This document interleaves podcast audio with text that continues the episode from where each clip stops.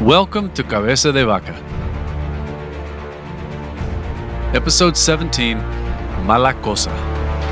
I'm Brandon Seale. One of the most memorable stories in Cabeza de Vaca's account is the story of Mala Cosa, or bad thing in English. It's one of the few times in his account where he gives us a Native American perspective, a perspective on how they viewed their changing world during this time. But I'll be honest, the more I read it, the more I think it paints a pretty unflattering portrait of Cabeza de Vaca and his companions. Here's the story of Mala Cosa from Cabeza de Vaca's account, quoted here at length. Quote, From the natives' telling of it, it started 15 or 16 years ago. They told us that a man had gone about in that land whom they called Mala Cosa, short haired with a beard, though his face could never clearly be made out. Just before he arrived outside someone's lodge, the occupant of that lodge said that their hair would stand on end and they would tremble. And then suddenly, Malacosa would appear in the doorway holding burning sticks. Then he would enter their lodge and take whatever he wanted from them. Then he would make three cuts into their sides with a very sharp rock, one hand wide and two palms long. Then he would stick his hand into the incisions and remove their intestines, and he would cut off several inches, and the part that he cut off he would throw into the fire. Then he would make three cuts into their arm, in the crook of the elbow, and dislocate it. A short while later, he would reset the arm and place his hands over the wounds, and they told us that when he was done, everything healed right up. The natives said that many times when they were dancing in their religious ceremonies, Mala Cosa would appear among them, sometimes dressed as a woman, sometimes as a man, and that when he wanted to, he could pick up an entire lodge and lift it into the air, and a little later bring it crashing down. They also said that many times they gave him food to eat, but that he never ate, and that when they asked him where he came from and where he had his home, he just pointed to a hole in the ground and said that his home was down below. End quote. As you can see, it's such a strange little tale. As Cabeza de Vaca scholars Adorno and Pautz point out, though, the story actually fits into the long tradition of Native American trickster tales, something which isn't particularly important for our purposes, but which lends it a certain authenticity in my mind. And what's more interesting for our purposes is how much Malacosa sounds like Cabeza de Vaca, or Castillo, or Dorantes, or Esteban, or an amalgamation of the four of them. Let us count the ways. First, this mysterious character, Malacosa, according to Cabeza de Vaca, first appeared in the region 15 or 16 years ago, he says. Well, counting backwards from the summer of 1535, where we are now, that puts Malacosa's first appearance in about 1519, the precise year that Cortes landed in Mexico, and when other Castilians set foot on the Panuco River, only 400 or so miles south of where Cabeza de Vaca and his companions sat now. Interesting, right? Next, the reference to Malacosa being bearded sounds distinctly European. Next, according to the story, Malacosa was in the habit of appearing unannounced and quite suddenly, just as Cabeza de Vaca and his companions had a habit of doing. Next, we hear that Malacosa carried with him, quote, burning sticks, end quote. Well, the last figure that we saw walking around with burning sticks was Cabeza de Vaca himself, wandering lost along the Rio Grande two episodes ago, with his only protection against the elements being the two firebrands that he had salvaged from a burning bush. All right, and it actually gets even more uncanny the deeper we go with this.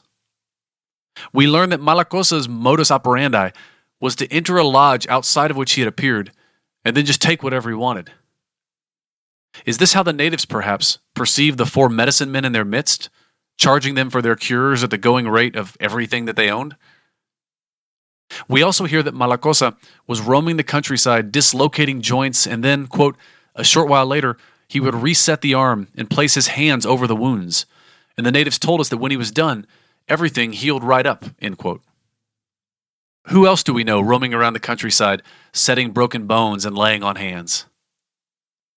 And there's something familiar as well to how Malacosa affects his cures. We hear that he would make three cuts near the affected area, then cut into the sides of the victims with a rock, quote, one hand wide and two palms long, end quote. Well, we've also heard of the expeditionaries bleeding and cauterizing their patients. And we just saw Cabeza de Vaca a few episodes ago being gifted a flint one and a half palms long. And it continues.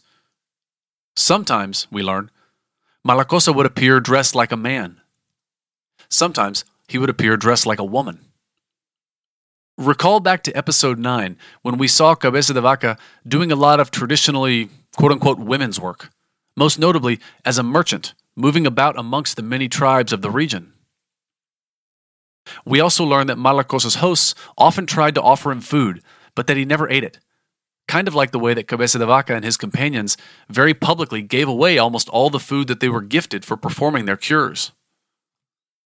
And lastly, when the natives asked Malacosa, quote, where he came from and where he had his home, he pointed to a hole in the ground and said that his home was down below, end quote. And now recall back to Cabeza de Vaca's experience two episodes ago when he had scratched out a hole in the ground and surrounded himself by fires to protect himself at night after he'd gotten lost for five nights in the South Texas wilderness. Well, the fires had ignited the grass that he'd used to cover himself in that hole, leading to him having to leap out of the flaming hole like a demon emerging from the underworld, or like Malacosa coming out of his home. Maybe because the deeds and misdeeds of Malacosa sounded so much like their own, the expeditionaries felt compelled to rebut the story right after they heard it. Quote, We told the natives that Malacosa was evil. In the best way we could, we made them understand that if they were to believe in God our Lord, and if they were to be Christians like us, that they wouldn't need to fear him, and that in fact he wouldn't dare come do those things to them. And, and, and pay attention to this part here. And that we knew it for certain that as long as we were in this land, he would not dare appear in it. End quote. The expeditionaries, quote unquote, knew this. Is this kind of like the way that Clark Kent always knows when Superman isn't going to be around? Pretty much everyone who has read Cabeza de Vaca closely has noted the parallels between Malacosa and the four expeditionaries. And Cabeza de Vaca seems to have noticed them as well.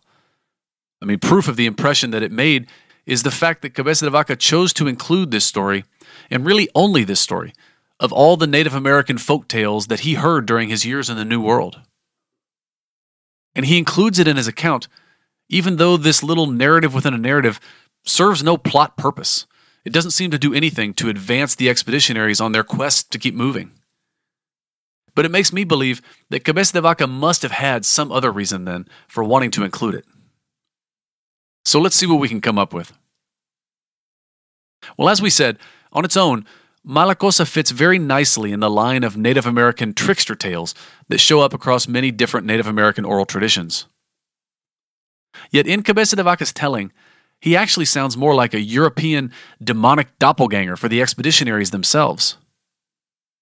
In this instance, then, Malacosa serves a dual literary purpose, representing both New and Old World literary traditions, even as he also represents the duality within the expeditionary medicine men themselves. And here's what I mean Malacosa straddles the lines of literary traditions just as he straddles the quote, line separating good and evil that passes right through every human heart through all human hearts, end quote, to paraphrase Alexander Solzhenitsyn. And it's particularly interesting because I think this notion of good and evil actually reflects a more Native American than classically Catholic worldview. Here's a quote from archaeologist Carolyn Boyd, referring specifically to certain Mesoamerican mythologies, but she's using it to describe belief systems that she's found as far north as the Rio Grande. Quote, Everything in the Nahua universe had an inamic partner, masculine, feminine, east, west, hot, cold, day, night, light, darkness, etc.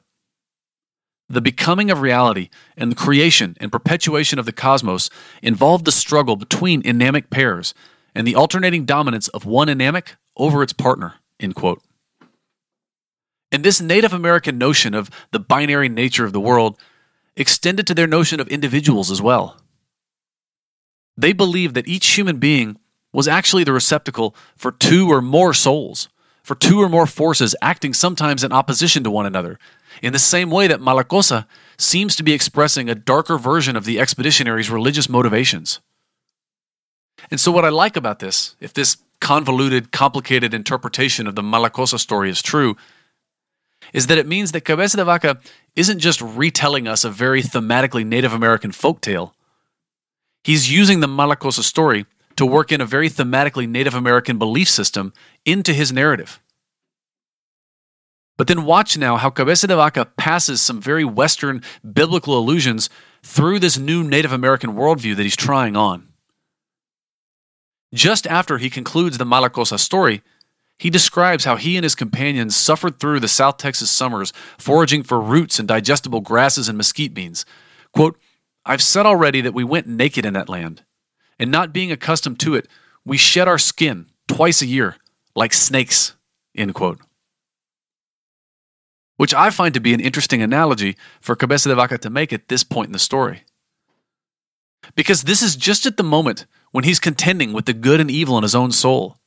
And it's just at the moment when he's wandering around as naked as Adam, even more naked in a way, because not only does he not have clothes, but he actually has the sun sloughing off layers of his epidermis, with the thorns of the monte doing the rest. But it's precisely at this moment that Cabeza de Vaca compares himself to the animal that warned the first man and woman about the dangers of the knowledge of good and evil. But also at this moment, as he's wandering around the monte, bleeding all over himself from thorn pricks and from his raw feet, Cabeza de Vaca jumps from the imagery of original sin to the image of the figure sent to redeem that sin. Quote, the only relief and consolation I had in the midst of all these labors was to think of the suffering of our Savior Jesus Christ and the blood he shed for me, and to consider how much greater must have been the pain of the thorns he suffered than that which I was suffering. End quote. Juxtaposing this imagery of a serpent and the passion of Christ is a really elegant way for Cabeza de Vaca to signal to us to represent the duality that's at play within a human soul, just as he has done by telling the story of Malacosa. And looking at it through this lens, suddenly the allusions to the Garden of Eden and the Passion of Christ aren't just random non sequiturs following the Malacosa story.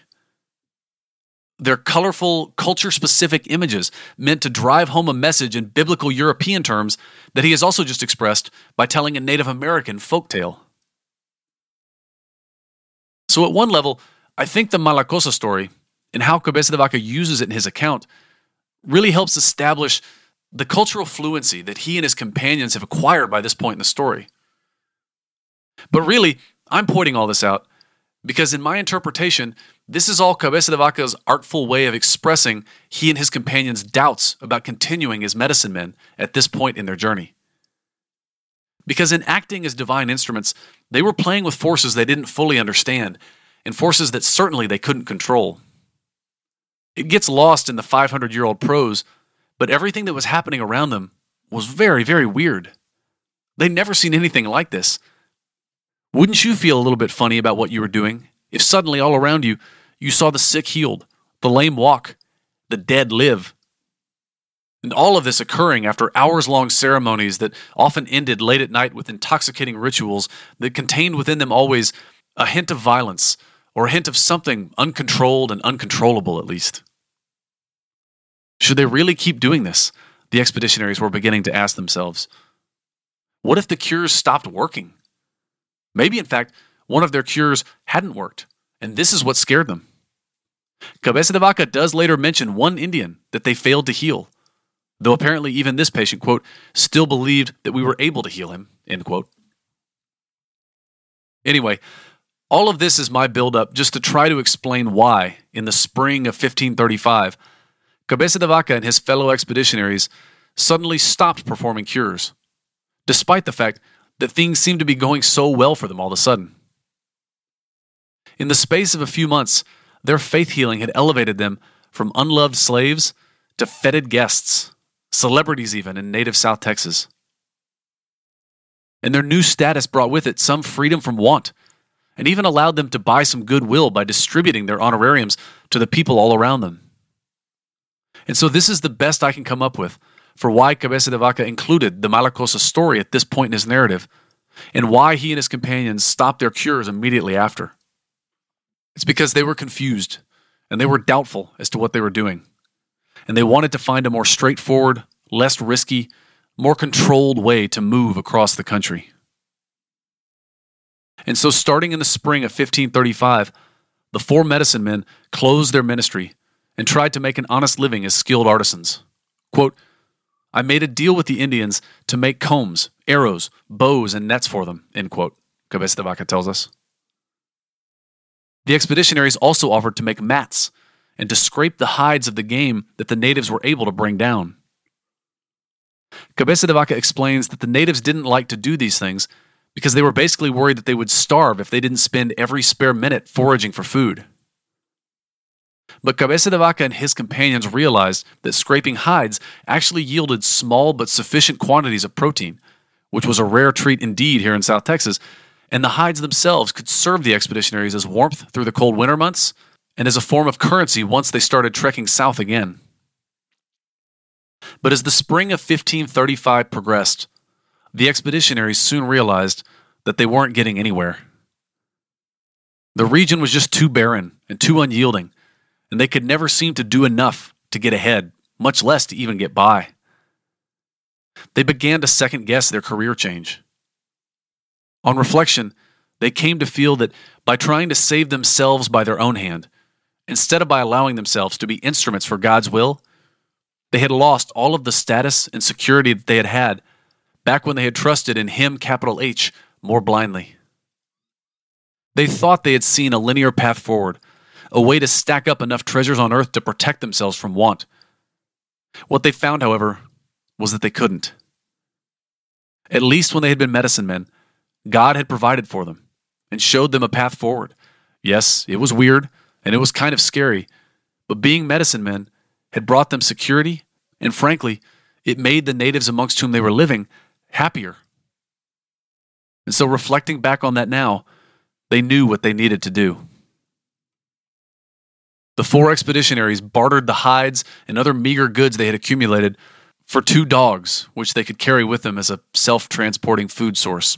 Sorry, dog lovers. And they stocked up on as many roast prickly pears as they could. And then once again, quote, we commended ourselves to God, our Lord, that he might be our guide, and took leave of these Indians, end quote. Encomendámonos, Cabeza de Vaca says, twice in the course of one paragraph. And so then finally, sometime in the summer of 1535, they began marching south once again. It didn't take long for them to come upon a new village and a chance to see if their old gambit would work. Could they really just pick up the old medicine man routine where they had left off? Or had the stories of Malacosa circulating through the countryside ruined any chances they had of being welcomed into any village? It certainly didn't seem to go that well at this new village. When they were first sighted by the villagers, the villagers fled. Replaying the tactics that they had used with the Avavar tribe, with whom they had first tried out the medicine man routine, the expeditionaries, or perhaps more specifically, Esteban, called out to the villagers who hung back, reassuring them of their good intentions. Cautiously, a few of the villagers came forward. Quote, they approached and placed their hands on our faces and bodies and then rubbed them on their own faces and bodies. End quote. The expeditionaries had no idea what to make of this. Still, the villagers signaled for them to follow them back now into their lodges, of which there were a fair number 50, Cabeza de Vaca estimates, which would make it perhaps the largest community that the expeditionaries had seen since Florida. The villagers showed the expeditionaries to their own lodges, putting them up for the night, but with the four expeditionaries still puzzling over what the villagers' curious reception meant. Were they expressing their gratitude for the arrival of four medicine men?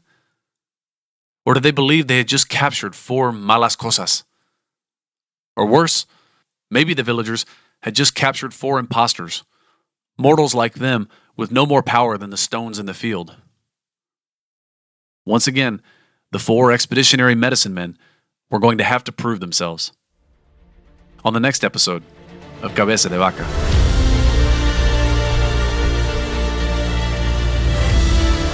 Thank you for listening. If you enjoyed this episode and think this is a story worth sharing, please tell one friend. And if you haven't already, please go rate and leave a review for us on iTunes, Stitcher, or wherever you get your podcasts. And don't forget to check out the webpage associated with this episode on therivardreport.com home of nonprofit journalism for a better San Antonio. Editing for this episode was performed by Susana Canseco, sound engineering by Stephen Bennett. The music for this series is entitled Apache was composed by Kevin Graham and is available on Soundstripe. A special thanks to Father David Garcia, to Dr. Frank de la Teja with the Texas State Historical Association, to Steve Davis, curator of the Wittliff Collections at Texas State University, to Professor Andres Resendez at the University of California, Davis, to Dr. Carolyn Boyd with the Shumla Archaeological Research and Education Center and also Texas State, and to David Dunham with Texas Monthly for all their support and suggestions. You'll hear more about them throughout the season. And for more information about us and our other projects, you can check out our website at www.brandonseale.com dot com.